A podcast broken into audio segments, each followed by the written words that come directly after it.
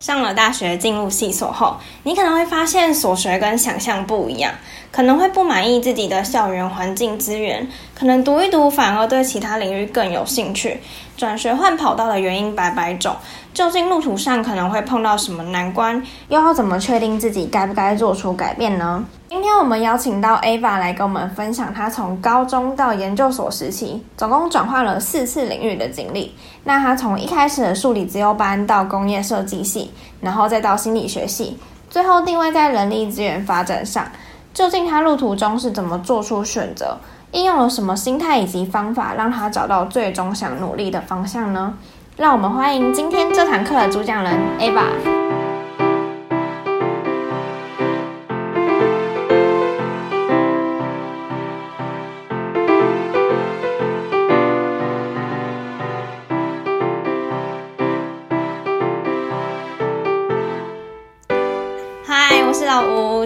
很开心邀请到 Ava 来到这堂课零学分，他他也是我们节目的第一位来宾。Ava 是我实习认识的朋友，我们过去共事呢也有快一年的时间了。我觉得她是一个很愿意分享以及给予我意见和帮助的姐姐。那她过去的求学路上呢，也非常有勇气的换了很多次跑道，现在呢就在她最想走的人资领域上继续前进和努力。所以，我们今天就邀请他来跟我们聊聊过去的经历。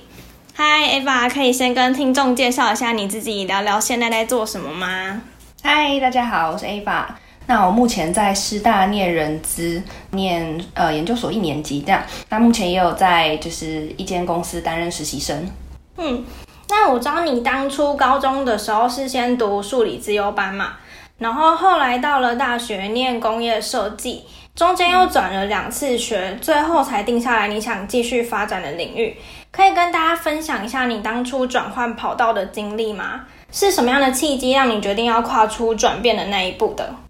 嗯，那因为其实。我四个领域真的都差蛮多的。那我一开始就小时候很会念书嘛，然后妈妈就会觉得说，哦，就是你可以念啊，就一直往上念。然后呢，我想要去其他学校就读，就是我妈也希望我直升，所以我就去念自由班这样。但是我念着念着觉得很无聊，嗯，然后我就开始到处玩社团，参加比赛。我曾经就是一个学期。呃，下课都找不到我，身兼大概六七个职位，因为我都在各个处室里面穿梭这样。然后那个时候，我们学校就举办了一个呃圣诞艺术装置的比赛。然后我这个人从小到大是跟美术艺术无缘，就是我的作业是我姐姐做的。这样是可以的吗？美术老师听到不要打我。这样，然后可是因为参加那个比赛，其实我们大家就是剪刀石头布，输的人就变总招了啊，就是我本人。我在那个比赛当中，因为我们过程中要是做实体的装置艺术，我发现我其实对于动手做，然后这个东西呈现样子，我觉得很好玩。嗯，然后我就开始觉得，哎，我怎么会对这种有点艺术的东西有兴趣？嗯，然后就跟我姐姐聊天，因为我姐姐是念平面设计的，嗯，她就跟我说，哎，你这个东西蛮像工业设计的，然后我就嗯，这啥？然后就开始查资料，就越接触越多，觉得哎，好像蛮有趣的。因为我以前都只知道念书，但是我念的东西我又没有到很大的兴趣，只是刚好会念而已。嗯，所以我就想说，那就试试看。嗯，结果好死不死，美术比赛还被我拿到优等啊，然后呢累积一些就是作品，然后呢还被我推甄上，就是我那时候觉得台湾第一名的。那个时候觉得哈，现在不一定哦，就是台北实践大学工业设计系这样，嗯，所以那时候是我第一次跨出领域，那个时候是蛮有信心的，因为有一个成果证明你真的会上嘛，嗯，对。后来的两次转学话，就是其实基本上都是呃因为一个心态，因为呃我虽然一开始很喜欢，可是到你真的进入那个领域之后，你才知道可能。那个东西真的是什么样子？然后你到底是不是真的喜欢它？还有这个东西到底适不适合你？那我这两次都发现说，其实他们都不是我最终想要的。可以，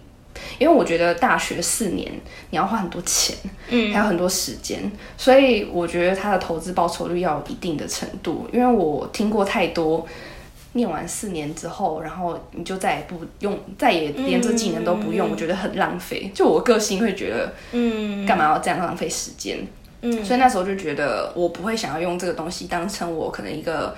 陪伴我很多年的一个技能，可能四五十年这样，嗯然后就觉得，呃，当你知道自己不喜欢或不适合是什么的时候，就要做出一个改变。嗯所以我后面两次几乎都是因为这样的想法这样。但是我觉得有一个重点就是你不能想转就转，因为你可能接触这个东西只是还只是三分钟热度而已，所以我觉得也要加一个时间点。所以我几乎都是让自己适应这个环境或是这个地方，大概一年之后，嗯呃，就是确定真的不适合之后，我就会想办法转换跑道。嗯，我觉得这真的是一个非常有勇气的决定，诶，就是你刚刚有说，因为你是蛮确定不喜欢就转换嘛，可是这中间应该也要经历蛮多，就是等于每次转学你就要跳脱原有的舒适圈，然后到一个新的环境和全新的人相处，可能中间还要先通过转学考考试啊之类的，应该也要放弃一些别人大学可能会跑跑活动啊等等的。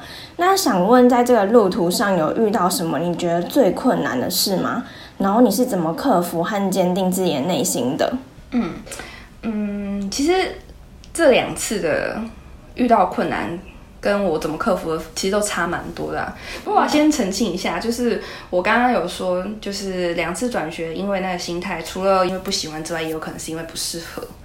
嗯，对对对，然后呃，我这两次其实我呃遇到的困难，简单说，我觉得有两个。第一个是因为我自己的个性，我个性就是我会不想让别人失望，因为因为我从小就是一个。我我我我家不是只有我一个小孩嘛，嗯然后呃我爸妈他们不会比较，但是、嗯但是他们会给予我很多的期望，因为、嗯因为我就比较会念书，所以他们会很直接，可能甚至会直接跟我说，我对你们我对你有很大的期待，嗯我觉得你应该要怎样怎样怎样。这样压力好大哦。对对他们来对他们来说，可能只是呃跟我讲一下，鼓励我。可是，在我心里是觉得说，那我一定要做到怎么样怎么样怎么样。嗯所以，在我转学就是遇到的最大的困难，就是因为我不想让别人失望。哦，对，然后再第二个就是刚刚讲到，就是我爸妈，尤、尤其是我第二次转学的时候，因为我在我第一次转学就是要从工业设计踏入心理系的时候，那一次的转学，我妈就。跟我说：“你确定你这一次转学以后就不会再转了吗？因为妈妈们啊，就爸妈他们都会很担心说，哦，你会不会一直换环境，一直换环境，一直换环境，然后大学毕不了业这样。我知道他们是担心，所以你可能他会很需要你一个口头安抚他的情绪，这样。嗯，哎，所以我这边要奉劝，如果有人想转学，千万不要答应这种事情，因为你会让造成后面更大的压力。对，但你你，所以呃，我当下当然是因为想转，所以就答应他嘛，就跟他讲说，哦，我我不会再转了，这这就是我要的。结果后来，对，可是当可是到我第二次要转学的时候，因为老实说，我很不喜欢我去的那一间心理系，通通所有东西都不喜欢，哦，真的非常讨厌，嗯真的。然后呃，可是而且我去了第一个礼拜就有察觉，但是我还是有撑到一年哦。那你这一年也是过得很苦哎、超苦。对，反正因为我那时候转去心理系，我爸觉得说，哎、你要去念医学相关呢，我爸很开心，因为我爸的环境是都是。我爸是只有高职毕业，但是我爸的环境几乎都是博士或是留美、留哪里之类回来，然后他们的小孩几乎都是什么国立硕士、blah blah 之类的，就是都是那种高社经地位，所以我爸也会觉得说，那我我跟人家在同一个环境工作，我自己不是，那我的小孩应该要是吧？因为他，我爸曾经跟我讲一句话，我印象超深刻，他跟我说，他不是跟我说啦，他是跟我妈说，然后。呃，那个时候是我大姐刚考完机测的时候，然后呢，我听到我爸妈一段对话，就是我妈，因为那时候我姐姐考得不好，因为我妈妈是老师，所以我爸妈对我们的成绩要求会比较高一点。然后我我妈，我那时候就在我家楼梯间，然后听到我妈，哎，我我爸跟我妈说，为什么我们都投注的心力跟别人一样多，可是却还是得到这种结果？你说你他他的小孩为什么是这样吗？对对对对对，好伤人哦。对，可是我觉得我听起来就是我爸不是在检讨我姐考不好，我爸是在检讨自己哪里还做的不够好。哦，然后我听得很难过啊，所以我那时候又是你知道，又更不想让我爸妈失望。嗯，但是呃，我是怎么去克服跟坚定自己内心的话，我觉得还是你要透过时间去证明。就像我刚刚讲的，我是几乎都是有一年以上这样，然后再就是。嗯，你要，我觉得有一个心态很重要，就是要学会跟父母的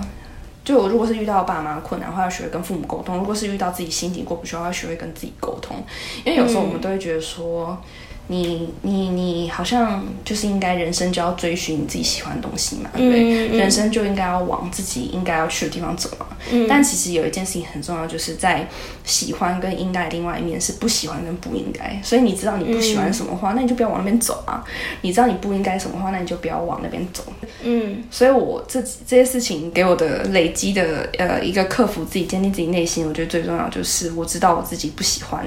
那我就。不要再浪费时间在那个地方，哦，就很理清自己的感受。对，因为我觉得对于自己的了解没有定义在一定要是肯定句上面，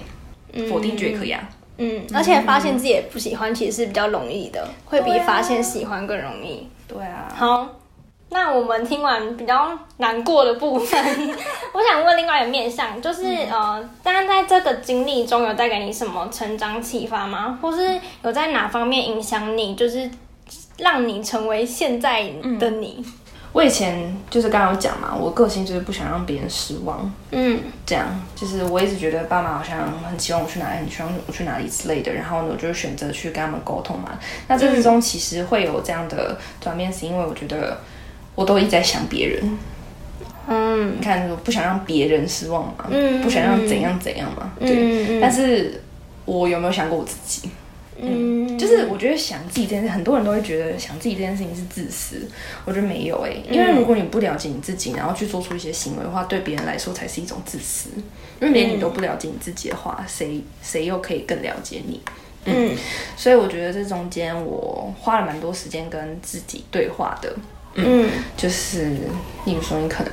我最喜欢在洗澡时候跟自己对话，我不知道会不会有人你说自己跟自己讲话吗？我不会讲出来，讲出来太莫名了。对，我不会，我不会讲出来，但是，但是我会想问题，然后自我解答，这样会放在心里啊。我有时候还用写的。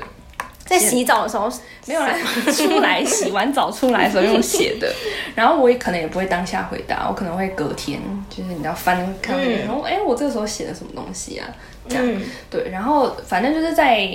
呃那段过程，就是我一直很就是一直很矛盾，说啊，我去一个我爸妈那么喜欢的学校，然后可是我又想要转学，然后我要怎么跟他们沟通，blah blah 之类的的这个期间呢，我就是一直很常在聆听自己的声音，因为。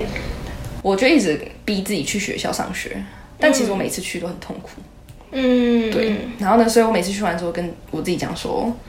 干超痛苦的。嗯，可以可以骂脏话，可以骂脏话。怎么那么痛苦？我真的很想离开这里。这样，然后我就在一一次逼一次的这个过程当中呢，越来越确定，就是这真的不是我想要的啦，我真的不用再盯了啦。这样，嗯嗯，对。所以我觉得就是，嗯。透过这个过程练习跟自己对话，跟了解自己，我觉得真的是一个蛮好的成长启发，帮助我后面做出很多我觉得很不错的选择。嗯嗯嗯。哎，那我这边想讲，就是他哎，把刚刚讲到说他会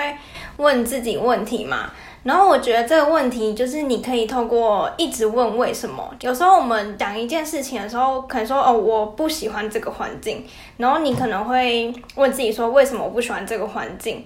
呃，你可能会回答说，哦，可能是这边的人，就是就不要停在这里，你可以继续问说，哎，为什么这边人会不让你讨厌？就是他们是什么特质让你讨厌，或是他们做了什么事情？如果你回答出一一个事件之后，你可以再继续追问说，哦，为什么这个事情会让你觉得不舒服？那他可能就是探究到你内心呃比较缺少哪一块，或是对哪一块比较敏感。其实这就会让你更认识自己。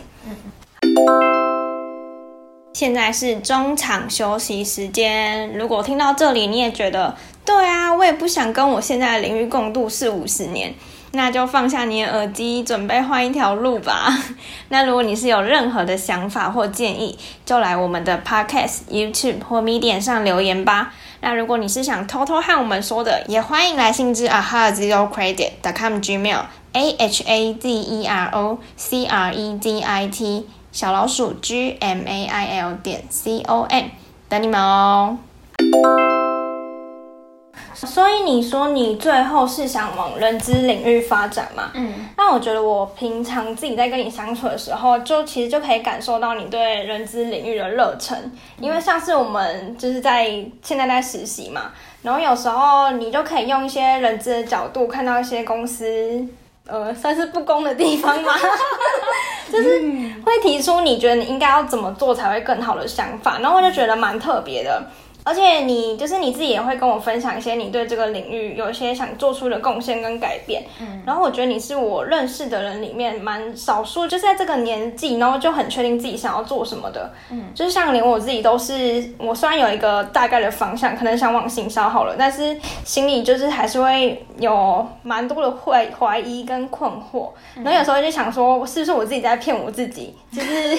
就是骗自己说，哦，我喜欢行销，所以我才一直觉得。我想，我想做行销，嗯，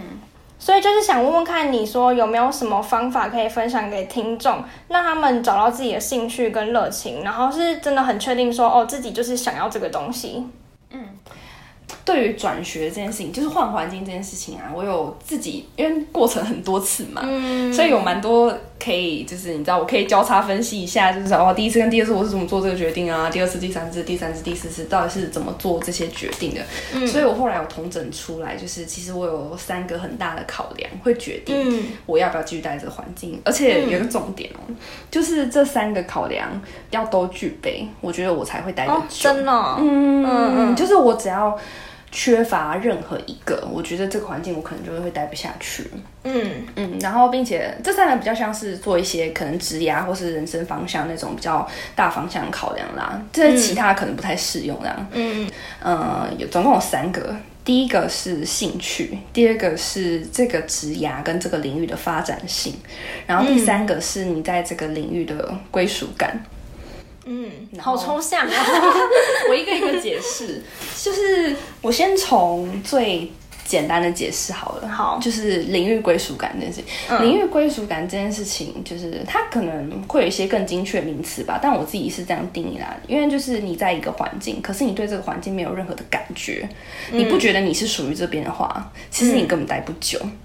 举个例来说好了，你今天到一个班，就是转学生最容易遇到这个问题，因为他们是一个已经大家很熟悉的群体，因为他们当初来的时候，就是班上每个同学都是原本全部都是不认识的嘛，然后他们可以在同一个时间一次认识所有人。嗯，可是像转学生的话，就是你知道是突然。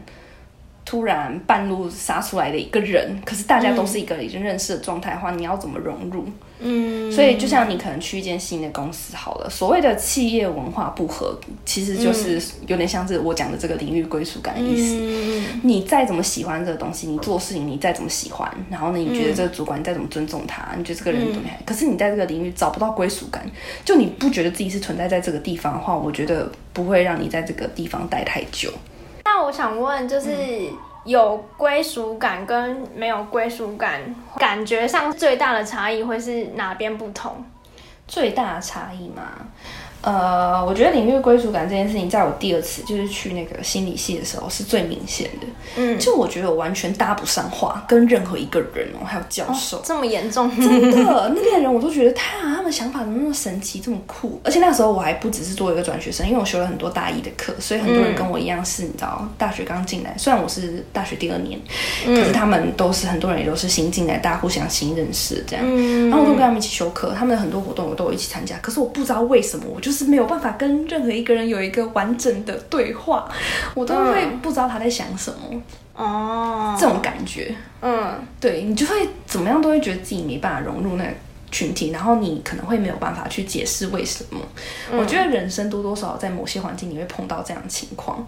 然后可能大家可以想象一下自己有碰过这种情况。有你一讲我就有感觉，对，但是你你。就会不太想要去那个环境，对。对，然后你就会撑不久，所以我觉得这个是，我觉得这个是蛮好理解，因为我觉得人生大家，因为大家人就群体动物嘛，大家都一直换环境，换来换去的，所以一定多少都会遇到过，只是你可能没察觉，这个叫做领域归属感，这样，嗯嗯，这个是我自己对领域归属感的解释，这第一个，好，然后第二个话也蛮好理解，就是职业发展性，就这个东西，它如果。觉得根本就用不到，或这个产业其实已经很不好。就是呃，我举个例，我没有要冒犯任何职业意思，嗯，但在我们爸妈那个年代呢，很多人都说，哦，公公务机关是铁饭碗，然后老师是铁饭碗，这样，所以我像我妈，她就是生了我之后才去当老师，因为在我因为在那个时候就是还是是一个铁饭碗这样，所以我爸就觉得说，哦，你要我们要一起养家，你要不要去考个老师？然后我妈就当老师，嗯，可是到现在。就是很多人都会希望就是子承父业什么嘛，可是我我妈并不会一直叫我去当老师，因为她在她的那个环境很清楚的看到很多年轻老师是流浪教师，嗯，所以她知道没有职业发展性，她就不会叫我去做，因为这个东西没办法帮助你以后生存在这个社会上，所以呃这个部分就是我第一次会转学的最主要原因，其他其他兴趣啊领域归属感我都有超有，可是我只要发展性我就是。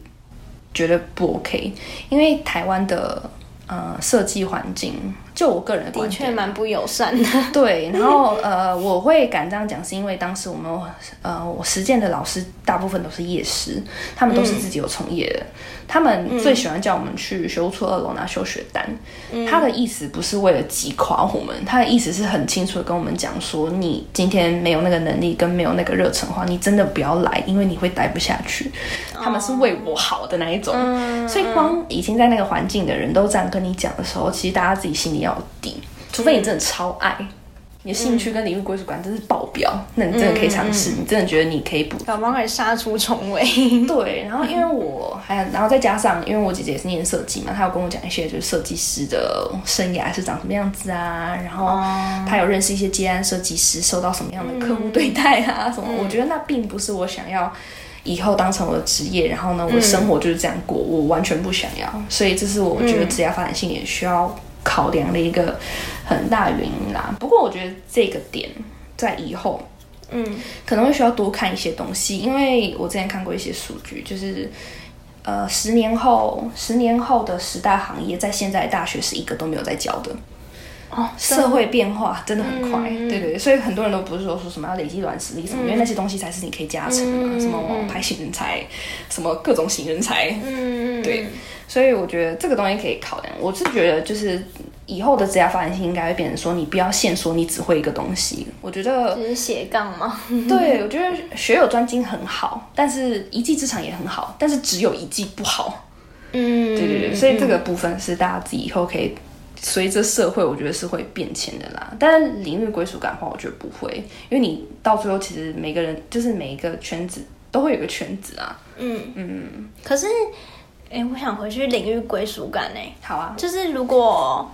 你还没有进到，就是比如说你刚刚讲设计的环境好了，那如果我在学的时候，就是还没有进到业界，我怎么知道我对那个圈子有没有归属感？我觉得这个就要看你愿意为这个东西投注多少准备的心力。因为我们知道我们在做每一件事情都会有所谓的事前准备，但不会有任何一个书规定你说你做什么事情都要准备啊，也没有就是。像刚刚你讲的，就是其实我们在上大学之前，我们也不会特别去多做什么准备，可能就是学校考学测，叫你填个学校什么，你就去了嘛。对。可是我觉得这个概念，如果大家是对未来是很茫然的话，我觉得要先有，你要先，如果你已经下定决心要换环境，或是你很想要知道自己对于这个地方到底有没有归属感的话，我觉得有很多事情是可以先做准备的。嗯。举例来说，好，你可以先认识那个圈子里面的人。嗯，像我那个时候，因为我想要，呃，靠推甄就上，因为我我虽然念自由班，但我没有很喜欢考试，嗯，所以我想要靠推甄就上实践公社的时候呢，我就上网查，直接打工业设计，然后呢就查到有人匹克帮，我就去研究那个匹克帮的叫帮主嘛，还是研究 那个人。他有信箱，就他也真的回我信，然后加我 Facebook，我就开始问问他问题。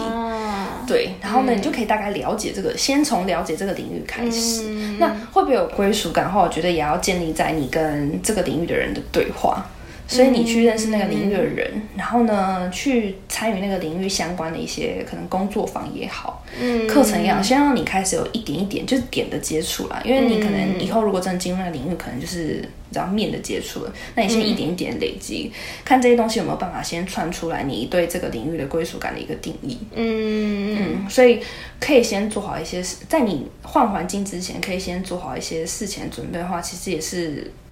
蛮有用的。哦，这样才比较不会换错环境，就很像我们做一些评估这样。嗯，好，了解。那第三个呢？好，就是兴趣。兴趣这个东西超抽象的。就是大部分的人应该都会觉得说，哦，我知道我自己兴趣这个，但没有人讲出来为什么，也不会有人会知道说我为什么会喜欢这个东西，就是觉得我做起来很爽啊，很快乐啊，很幸福啊这样。然后呃，对我来说，我觉得我所谓的兴趣是指我在做这件事情，或者是这件事情相关的准备啊，或是事前事后这东西，只要跟这个东西有关，我都会感受到。一些成就感，或是幸福感，或是快乐，或是我觉得很顺利等等的正向情绪。嗯，这样有没有稍微有一点样子？大概有，好，没有关系，因为我最近听到一个新的定义，嗯，就是有人说呢，就是兴趣，你对这件事情要判断你对这件事情有没有兴趣的话，是你在也是在从事这件事情的时候，你觉得自己是一个闪闪发光的样子。哦，嗯嗯，对，所以我觉得这个就跟我刚刚一开始讲的概念很像，就是你的概念要了解自己，嗯，就你会知道说，哦，现在就是我的，你知道，很很闪亮的时候。我说我现在做这件事情之后，就是就举个例来说好了，我们假设有打工过或者实习过的同学，应该会很有感觉。你接到某些任务的时候呢，你会做超快，你会做。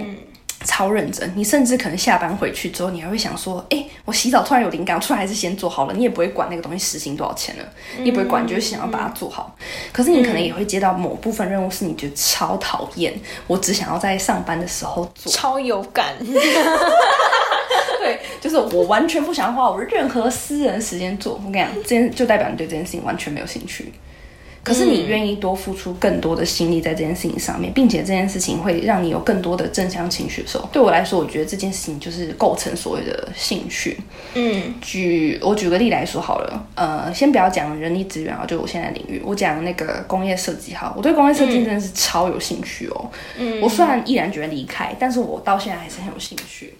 因为我那时候真的是可以为了好好想要把一个作品做好，真的是。凌晨在睡觉啦，然后嗯，我可以就是花很多钱，就是努力赚钱，然后花很多钱去买各种美材，就是我就是要把这个东西做到最好。老师再怎么说我东西很烂，然后呢再怎么把我辛苦做出来的东西摔到地上，我都觉得没关系，因为我觉得我还我就是很喜欢做这个东西，我就是要把它做好。嗯，那会不会有人就是没有遇到这么有感受的事情啊？就是有什么方法可以建议他们，还是他们是？还没有找到吗？我觉得每个人都一定有诶，只是你有没有找到，跟你有没有察觉到哦。就你有时候可能其实你已经碰到了，嗯，但你可能没有知觉，就是。哎，这有点像是心理学概念，就是知觉这件事情。嗯，对，就是有些人可能在听完我呃还没听我刚刚那个叙述之前，可能不会觉得某件事情是他兴趣。可是听完我的叙述之后呢，可能会发现说，哎，我对做我做这件事情的时候，真的是这个样子。原来这个东西是我的兴趣啊。哦，那自我这叫自我觉察。嗯，对对对对对英文叫 self awareness。反正就是就是，我觉得还是回归到一件事情，哎，就是你要了解自己。这样，然后，呃，但是我还想要再讲一点，就是如果还没有找到，或是觉得很茫然啊，或者觉得干嘛，或者我其实我做什么事情都是负向情绪，没有事情让我有正向情绪啊，我会不会一辈子没有方向？什么也没有那么惨。我这个感觉曾经有，尤其是到第二次转学的时候，那次超惨，就是我真的会有，会觉得说是不是就是一事无成？嗯，可是我觉得它是一个状态，但不是一个。结果，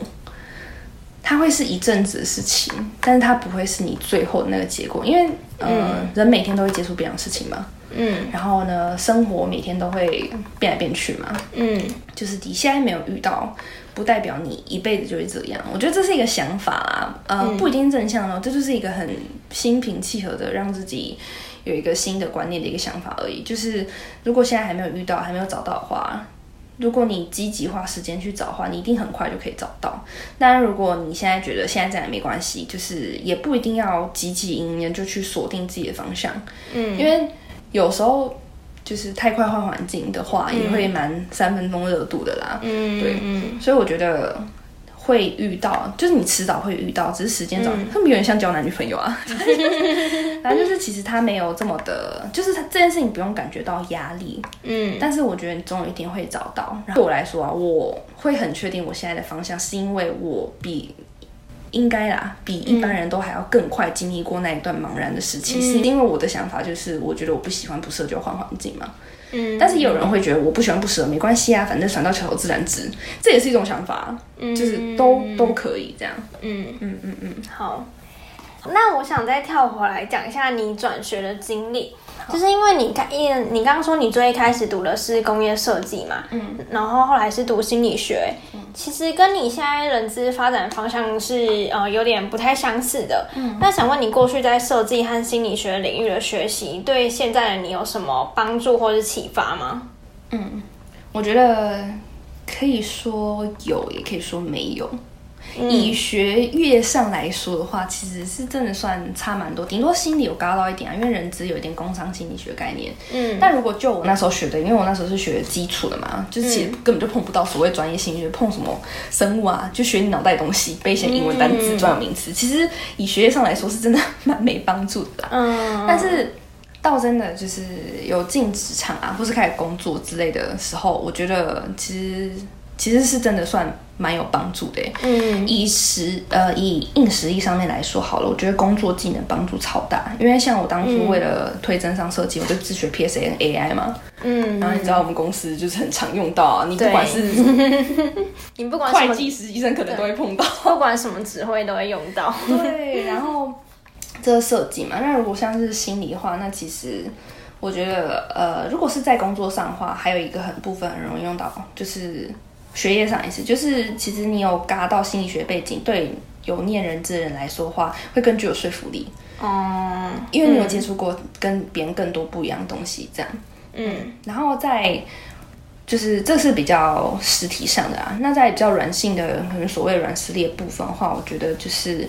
其实我会蛮习惯多变的环境，我不会因为我今天到一个新环境，我就惊慌失措。第一天自我介绍讲不出话，不会，因为我已经很习惯跟新的人讲话，然后很习惯适应新的风格。哦，这样很好哎。对啊，因为所以，我就是就如果现在的工作风工作的。性质来说好了，我就每天都接受各种不一样挑战，然后你要跟各种不同人合作、嗯沟通什么的。我几乎啦，这一年就是实习这一在这间公司实习这一年来，基本上我没有遇到什么我觉得超障碍，我根本就沟通不了的状况，基本上是基本上没有。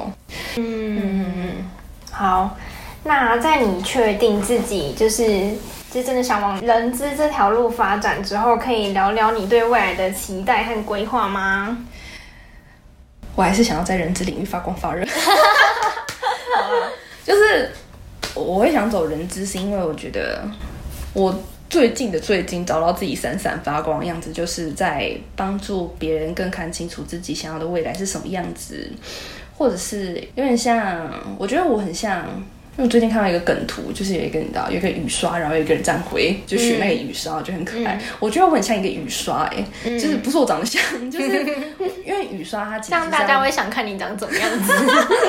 就雨刷不是就它清除就是玻璃上灰尘嘛？嗯，就其实就是你还是有自己的玻璃嘛，你还是有自己的车，你有自己的道路，然后呢，你有自己的未来。但是今天如果上面都布满了灰尘，你看不清楚未来是什么样子的话，你很容易撞墙 或撞车之类的。可是我觉得我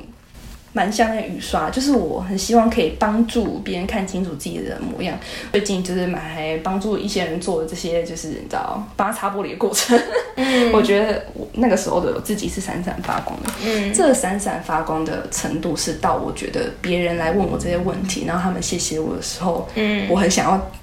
给他鞠躬，也谢谢他。因 为我觉得他给我一个机会，帮助他看清楚，让我闪闪发光，而不是我帮助他。嗯，对。我觉得人真的遇到这种你觉得很感动的时候，你就真的找到自己想走的路了。嗯嗯，好。那最后要来问你最后一个问题，就是如果有时光倒流，你最希望在大学时候做的一件事，或是学到的概念？好，我真的有想做一件事哦，就是而且这个这个我。一开始没有想到，可是我后来想到，后来就是后来有回想起，我之前真的很想要参加陶友会。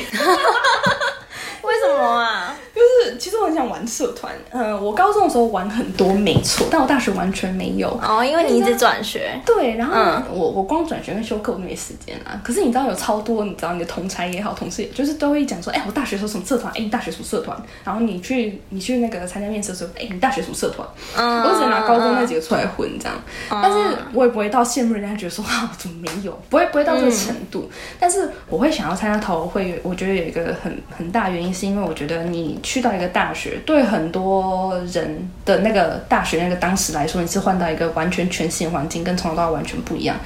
是直接跨出一个新的地方的时候，可能会有点害怕，或者有点紧张，或者有点胆怯。可能你之前从你知道台北跑到嘉义，对，有这种感觉这样。然后我就会觉得，我就是一个一直转学人呐。可是我是。我也是桃园人呢，我也想要参加，我也想要知道同乡，我想要跟同乡人。我在现实动态看到人家就是，哎，我们一起回家，怎么觉得好羡慕？我会想要跟别人一起回家，我怎么都自己坐车？就是我觉得我我不想，我觉得那个孤军奋战感觉有点有点微心酸这样，但也不会羡慕到觉得超后悔这样，因为其实没玩过大学社团的人应该现在很少吧，也是蛮特别的啦。对啊，对，但是我就是蛮想参加，很很可爱的梦想哎。好啦，不然以后公司创一个投友会给你好了。好啊，那谢谢 Ava 来到这堂课零学分，他呃他给给我们一个很精彩的分享，那就谢谢他嘞。听完 Ava 的分享后，可以发现，不论你最后做出什么决定，选择留在原有环境或跨出转变的那一步，只要确认你是听从自己的声音，并且有为自己设立停损点，一定也能在茫茫不清的路上看到一束亮光的。如果你也正值人生交叉口的不确定时期，可以试试看分析一下 Ava 分享的三大考量点，分别是归属感、职业领域发展性以及兴趣。确认这样的生活是不是你想要的，相信会帮助你更有头绪哦。非常感谢听到这里的你。如果你想看这集的访谈内容，可以到节目底下点选 Medium 的连接。刚刚 Ava 有提到的方法以及资源，我们也都会一起整理在文章里面。那如果任何想跟我们或是来宾说的话，一些建议、鼓励，甚至是想听的内容，都非常欢迎你们在 Podcast、YouTube 或 m e d i a 上留言给我们。我们会将链接放在节目介绍里面。如果你也刚好喜欢我们的节目，欢迎你们动动手指头订阅我们的频道。